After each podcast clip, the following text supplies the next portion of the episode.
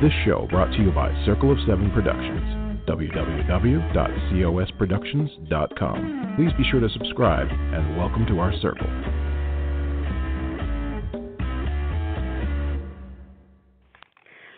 Well, hello, everybody. This is Patricia W. Fisher with Readers Entertainment Radio.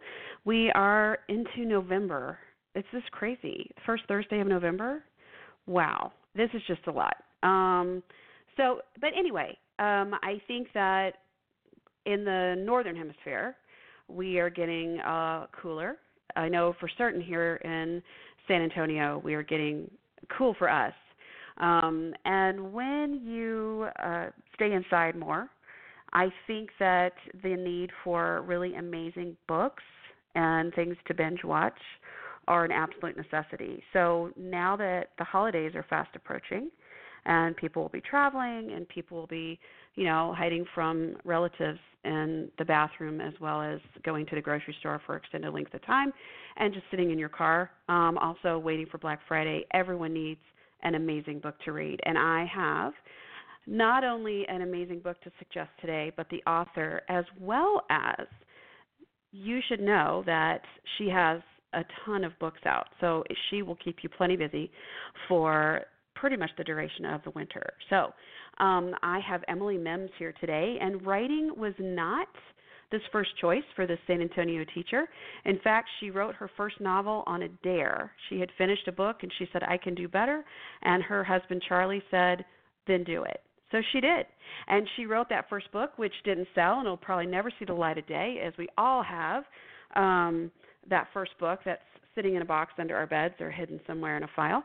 But she did sell her second book and 17 more, and to date she's got over 30 books, Emily? Number 41 is coming out Tuesday. Uh-huh. Okay. Okay. Yeah, 41, right? Mm-hmm. Okay. So welcome to the show, Miss Emily Mims. Well, thank you. Thank you for having me today. Absolutely. So I'm so excited because last time you were here, you were just starting a third series. So walk us through, if you can, just the first two series, and then you've spun off a third series from the first two. Okay, I'll be happy to. The first series is the Texas Hill Country series. It is set in a lake community very much like the one that we have a home in, and over half of my heroes and two of my heroines were wounded warriors. The last book in that series, I introduced a character, Ren Navarro, to go to Tennessee to investigate goings-on at a fictional bluegrass nightclub in Bristol, Tennessee /Virginia. And that turned into the Smoky Blue series. There were 10 books in that series. And the last book of the Smoky Blue series, I actually began here in San Antonio with a young lady from Tennessee who is now was living in San Antonio. And that became the crossover book, or the bridge book, between the Smoky Blue series and the Durango Street Theater series, which is set back here in San Antonio behind or with a fictional a fictional theater based very closely on San Antonio's Woodlawn Theater. Right. And I have written three books. Right. I've written three books in that series. Because you guys, You and your husband volunteer for that theater, correct? Yes, we do. My husband is one of their photographers. I don't volunteer. I just go and enjoy. But my husband actually does a lot of the photography there. And when I came up with the idea for doing the series, the Woodlawn opened its hearts. They opened their doors. They have just been wonderful. They have provided me the backdrop for the series. At any point, was the theater ever do you have sex in your books? Are they saucy? Do we want to be? I mean, was there ever that discussion, or was it just, right, we're so excited? These people are the most warmest, most accepting people in the world. They are sophisticated themselves. You would have to be to work in theater. Very, very accepting. Uh-huh. As one of the academy instructors put it to me, she said, this is the place where people come when they don't get acceptance anywhere else. We accept them when no one else will. And I hope that quality is being portrayed in the books, because that's what the Woodlawn stands for. They have LBGT nights. Okay. Everyone of every walk of life is made welcome, either as actors, backstage participants, audience, doesn't matter. Everyone's welcome. And that was, I mean, so that'll just kind of shoot us right into your newest book, because this is, it's called Wade's Dangerous Debut, Durango Street, Book 3. And it's definitely outside what you've written before. Yes, it is. The other hero's name is Owen. It is my first foray into gay romance. Okay. And what made you want to take this path for this character? Wade has been with me through all three series. Wade was a high school senior in Solomon's Choice, the very first book I wrote. He continued to show up every so often in the Hill Country series, and his mother's story was told in Never and Always. And throughout the series, I didn't know Wade was gay. I did not. Okay. I knew that he had issues with women, but I, as everyone else did, blamed that on the fact that he grew up in an extremely dysfunctional situation, and that he had trouble maintaining relationships. But it dawned on me as I started thinking about the bridge book to take me back, bring my stories back to San Antonio, maybe there was more to Wade's reticence with women than just family issues. What if he was trying very hard to be someone he was not? And I don't know how the idea grabbed hold of me, but by the time I wrote Noelle, which is the last book in the Smoky Blue series, Wade was fully developed in my mind as a tortured young man trying to hide who he really is from the world, even from his theater friends, where he would enjoy complete and total acceptance. Okay. And so and did you see this as you've been around? I mean, you and your husband are in the music scene, and then you also are in the theater, but have you seen this? And you were a teacher. So, I mean, you've seen multiple kinds of kids. Sure. Was this pulled from any students or people you've known? Yes, it was. What I saw over my years of teaching was a complete 180 in terms of attitude toward gay kids at school. When I first started teaching back in the 70s, nobody came out of the closet, teachers, students alike. Sure. Now, it never really became acceptable for the teachers to come out of the closet, although we did have some, of course, who were gay. But the students, by about 2005, were much more okay with it. They were out, and they, I think it made everybody, it made for a much more comfortable situation.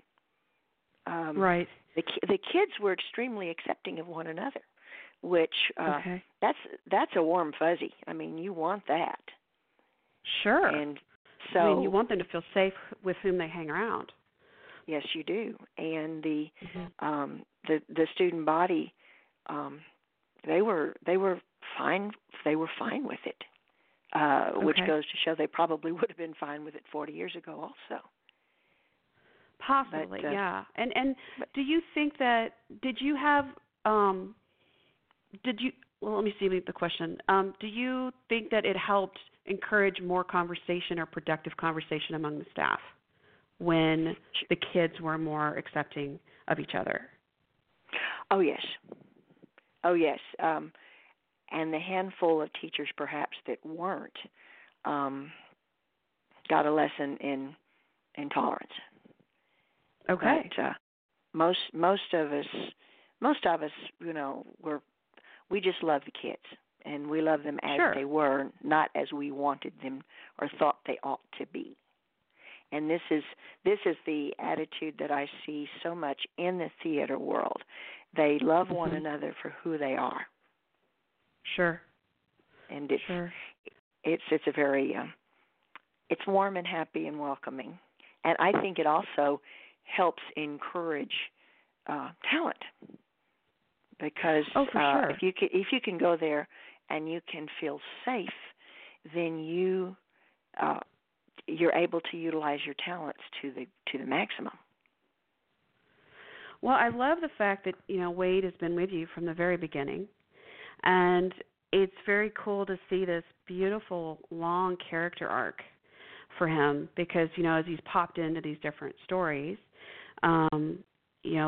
It's this little nugget of information you've given us on him, and maybe even you're learning about him too, and then that aha moment of that's what's going on.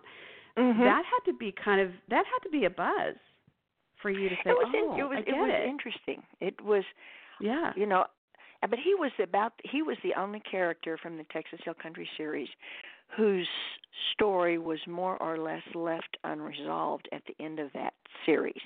The last time we see Wade in that series is at the end of his mother's book, and he has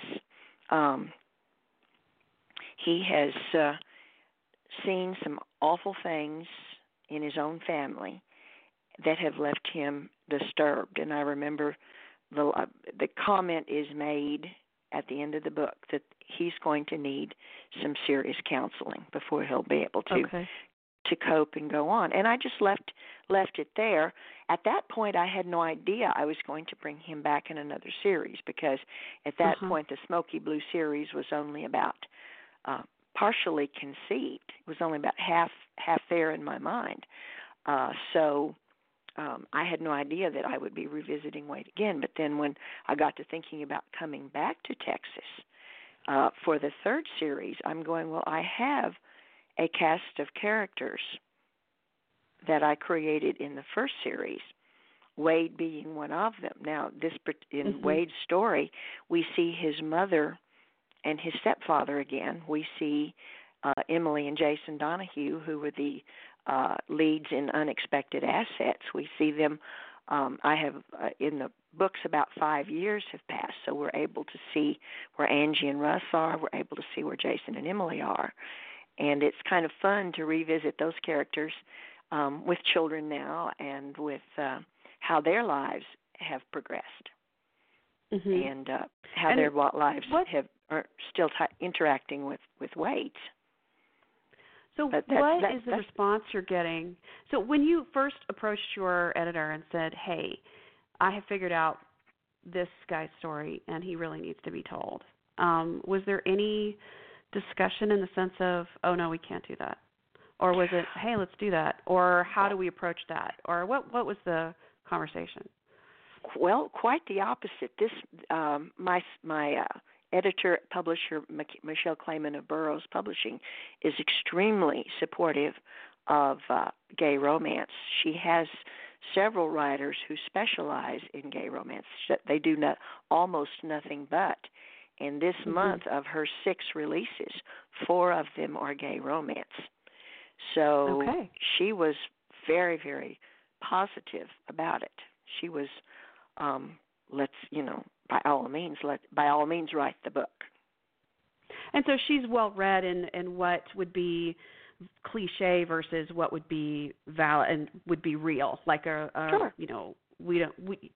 we talk about a lot of this in the romance world, especially in the last couple of years, is how we don't want to just throw a character to be diverse, if you will, quote unquote, to put it in there.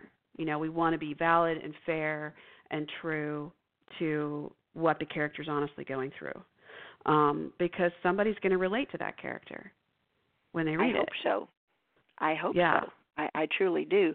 Although surprising to me, 80% of the folks reading gay romance are straight women.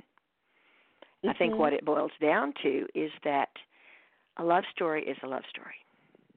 Yeah. Love is a well-told story for sure. It is.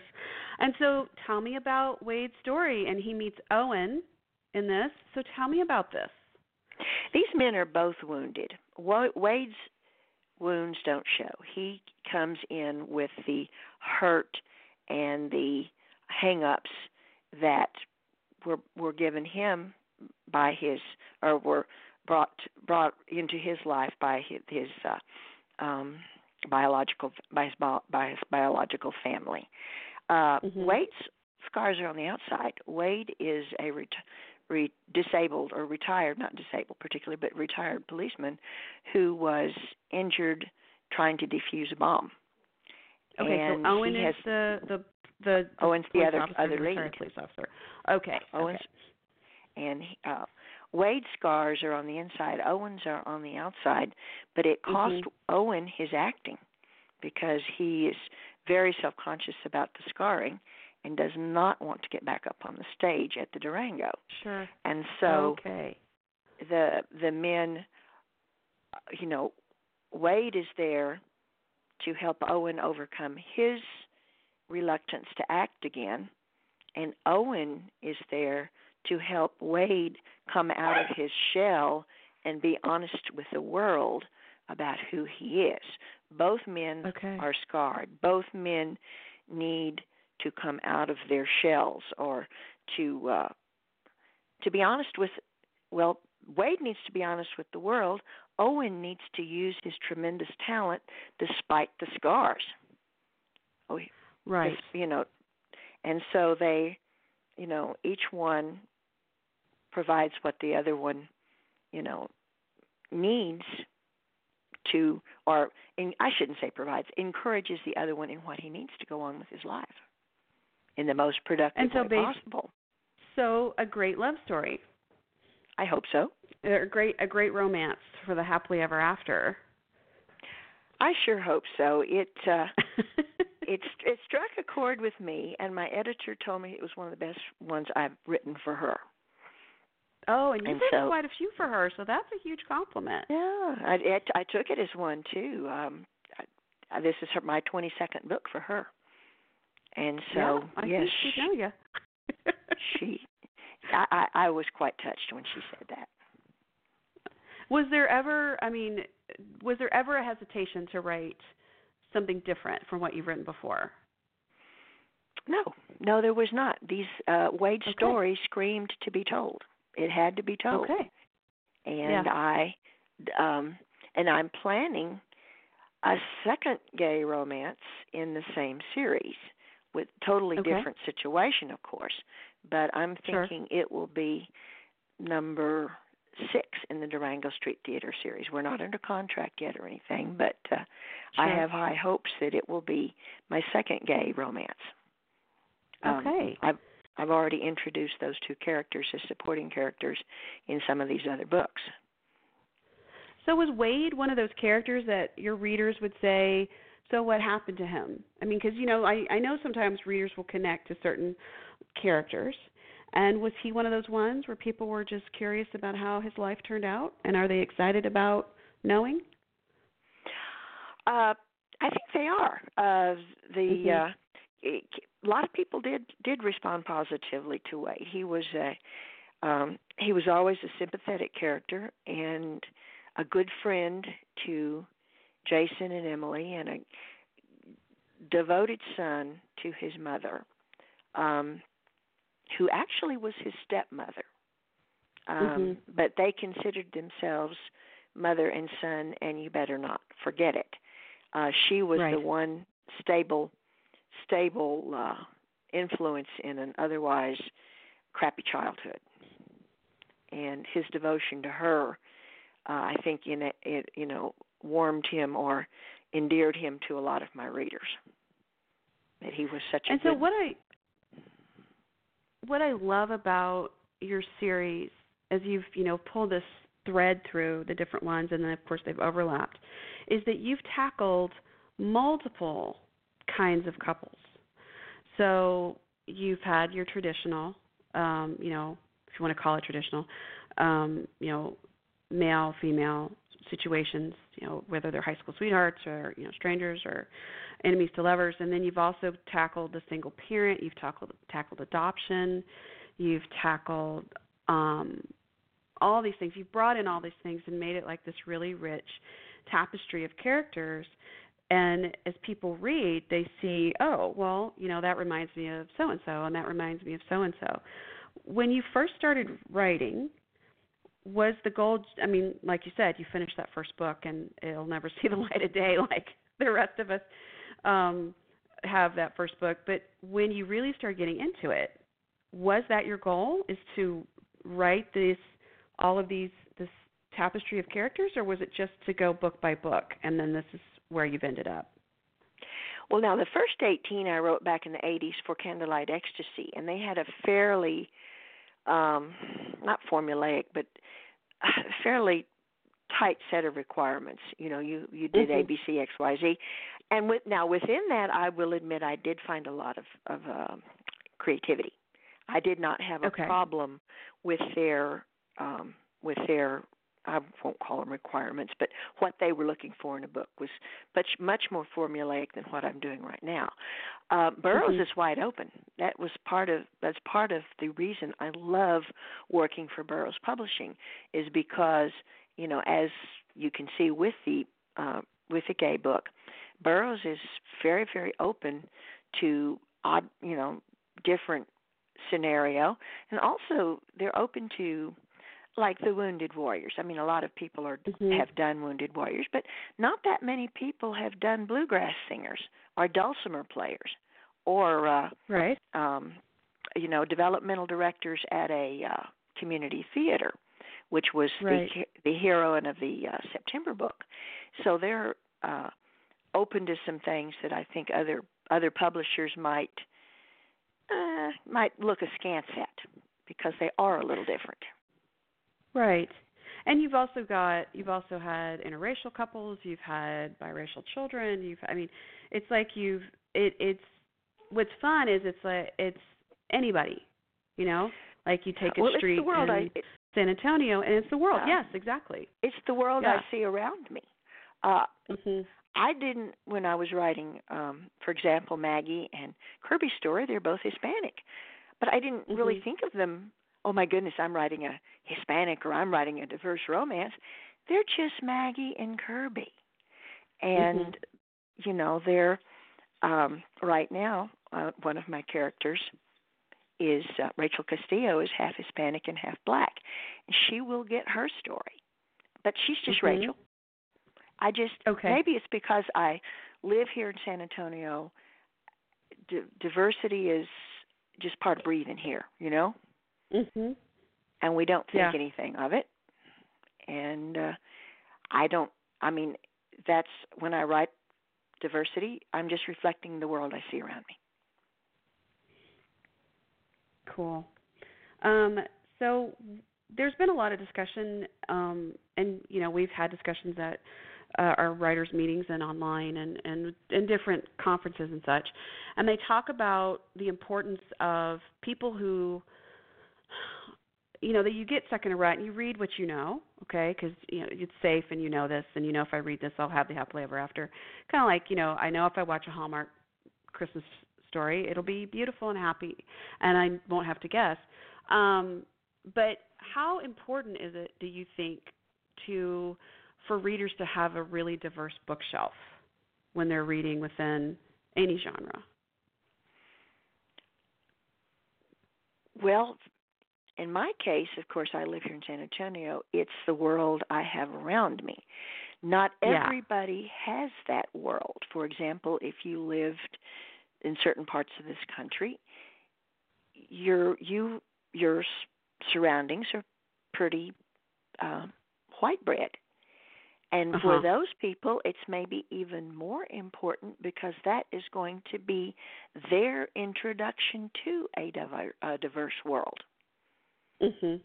So, you know, I when I was writing the Smoky Blue series, pretty much all of my characters, except for Ren Navarro, were Anglo because that's who lives in eastern Tennessee. My son lives there, and... it's just not diverse at all.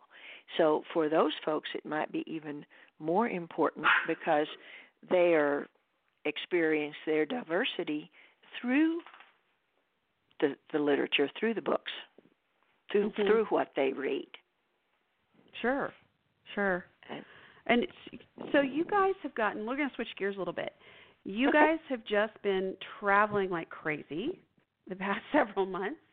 And one of the fun things about Emily and her husband is they are in they play ukuleles, and your husband plays a dulcimer, or you play?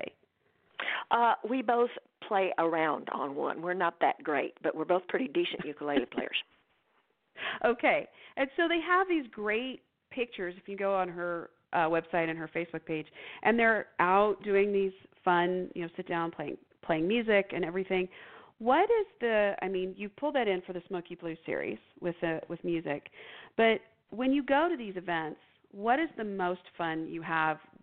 Is it the interaction with the audience? Is it just the playing the music? I mean, what is the most fun about all that, or is it just everything? You know, it really kind of is just everything.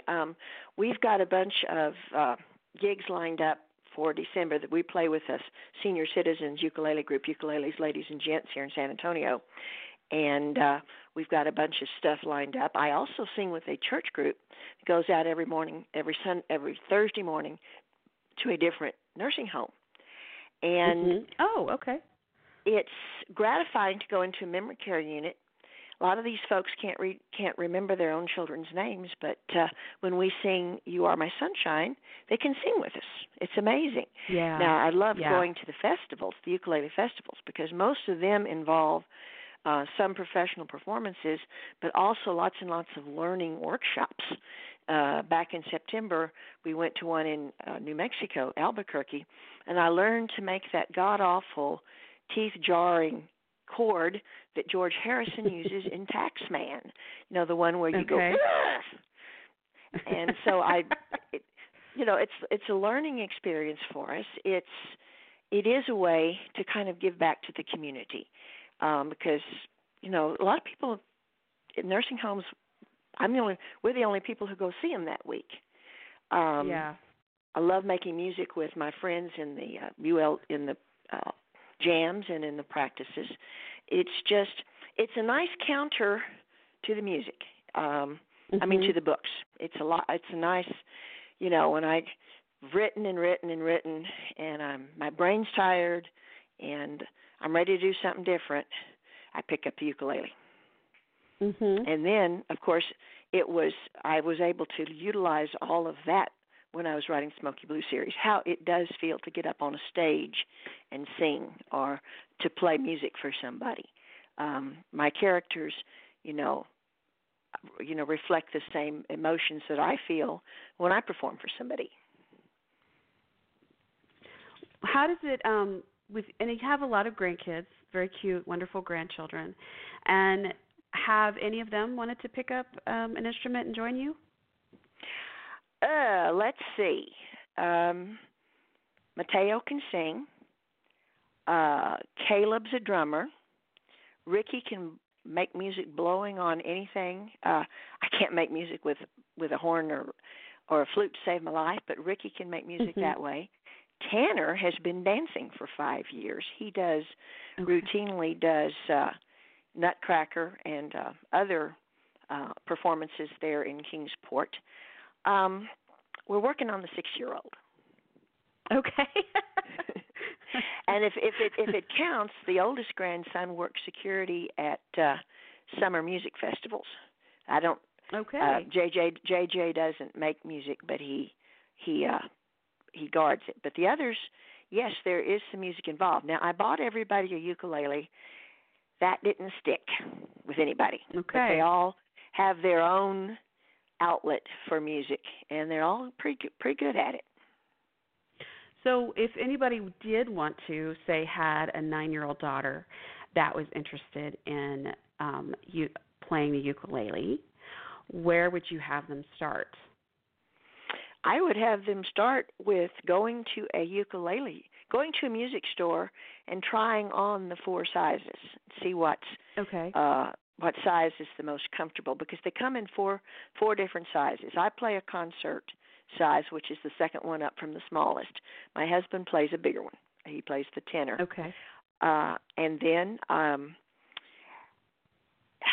for a child, I would say pay for some lessons. And a lot of the music stores offer them. But mostly just take her in, see, mm-hmm.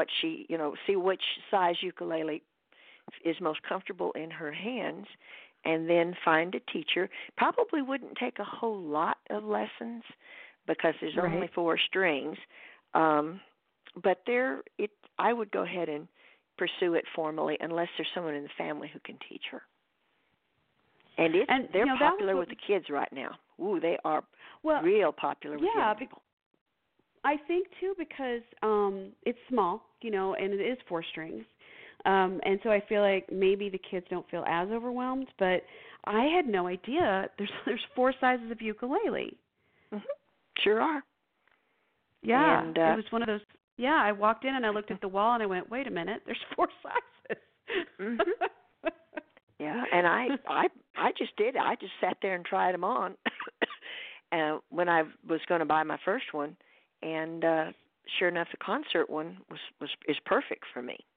I had to play a tenor a couple of weeks ago because I picked up the wrong ukulele case when I went to practice, and it was like wearing a pair of shoes. It was too big. Oh, wow. Okay.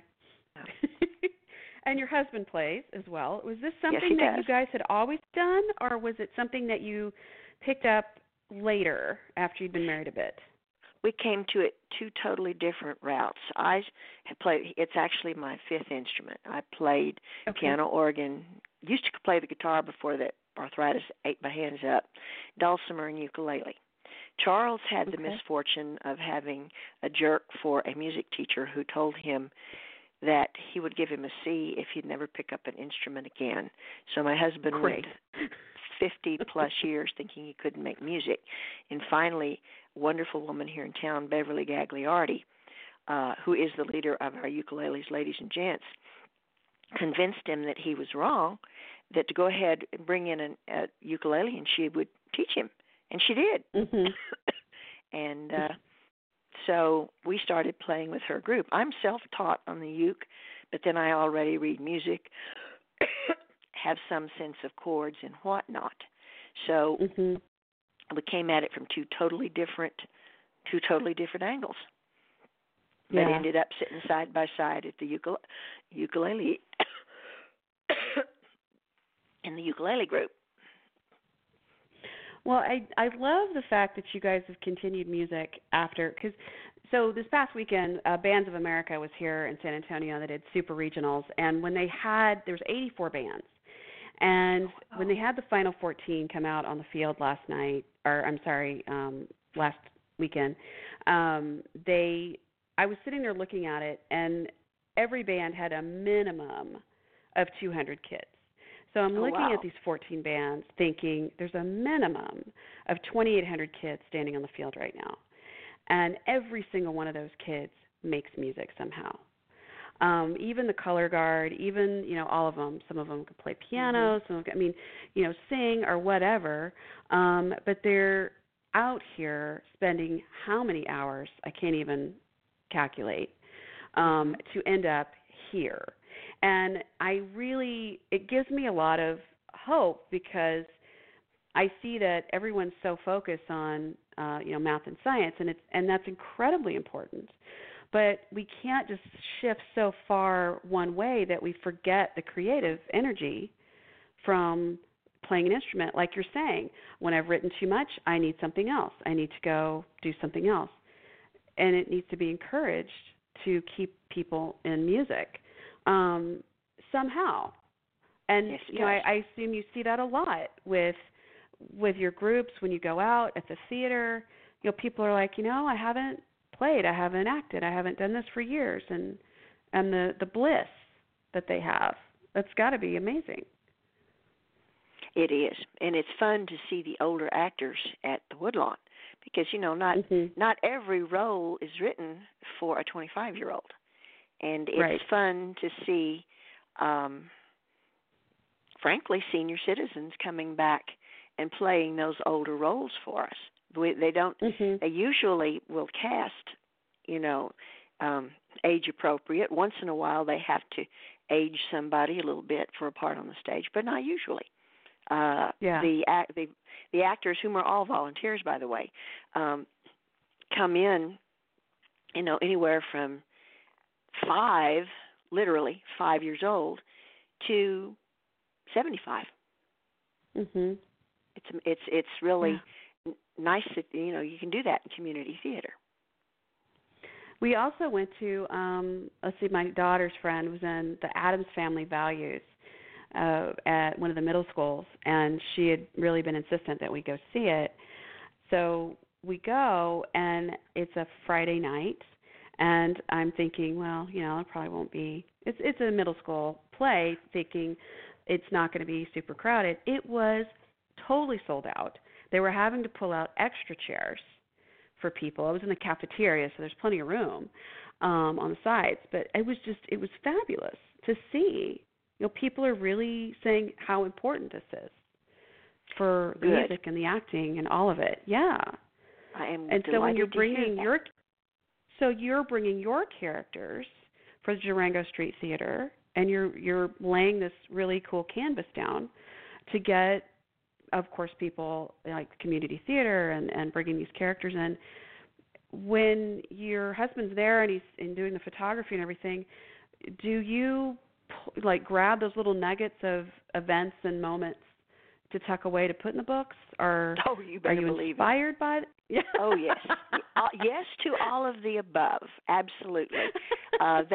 When I was doing my first prep work, they invited me backstage during a couple of Little House of Horrors performances. I got to sit in on rehearsal to Chitty Chitty Bang Bang, and everybody from the developmental director to the executive director, plus several of the actors, have sat down with me for interviews.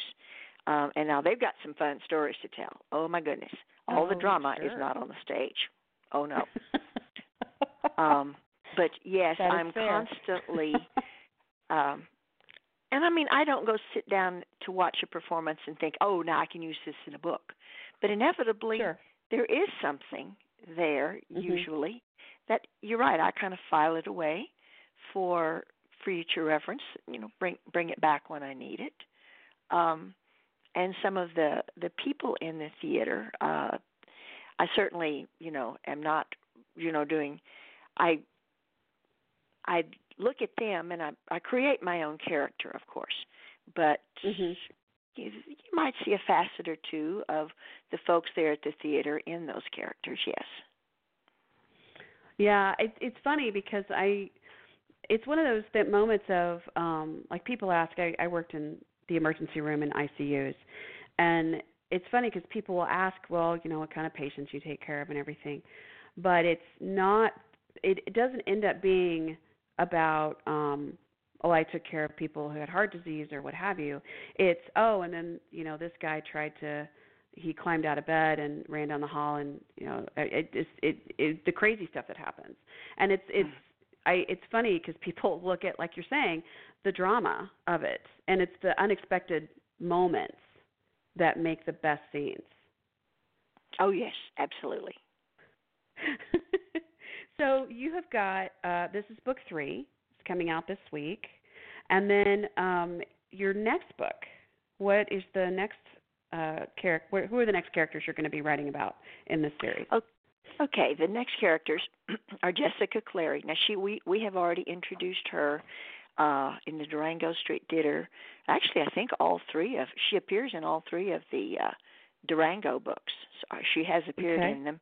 And we bring in a new hero, Brian Howard, and Brian is practically perfect in every way, but he is a police officer.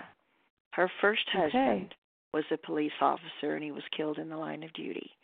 And she will, by God, be damned if she falls in love with another one. Right.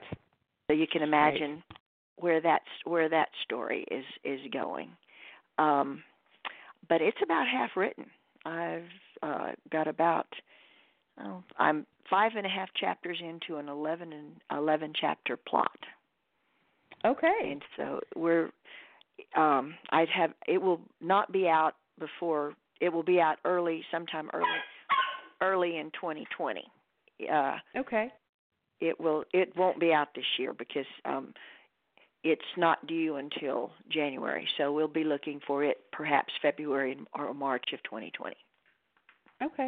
And so then do you plot everything? Do you plot everything out? Do you have an outline? Do you have an idea? I mean, what is your process, or is it different per book?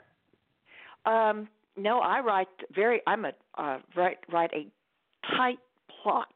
I sit down and type out about a page and a half per chapter. Now, this one I'm working on right now, Jessica's story, I have made more adjustments in that plot than I ever have before. And most of the time, I write the plot works, that's it. This time, I have made a lot of changes, which is unusual for me. I don't know whether the next one I will need to make changes or not. Now, interestingly enough, though, even though I normally I do this and the editor likes my work, she got 45 pages into my first rendition of Maggie's starring role, hated every word of it, and said, rewrite the book. Wow, I kind of that's a kick in the pants. Yeah. Yes, it is. But I can count on this woman for unflinching honesty. And if she says it was bad, it probably was. And so I went back, and it had flaws. You know, in all honesty, it had flaws. And so I rewrote it, and she loved the second version. Mm-hmm. So, good. You know. You have to trust somebody. You have to really trust them to have that kind of a relationship. And after 22 books, we have developed that kind of trust. Yeah. Well, and you do. You need someone that you can rely on to say, this is wonderful, this is great, and or this is just not working, or you're just going to have to burn it, you know. Because, you know, books are, you know, we're just laying our soul right there, but you do want someone who's going to take care of it too. Yes. So, yeah. Well, we have about 1.5 minutes left, and so I wanted to tell everybody where to find your stuff. You can go to Emily at her website at Emily Mims, so EmiliMims.com.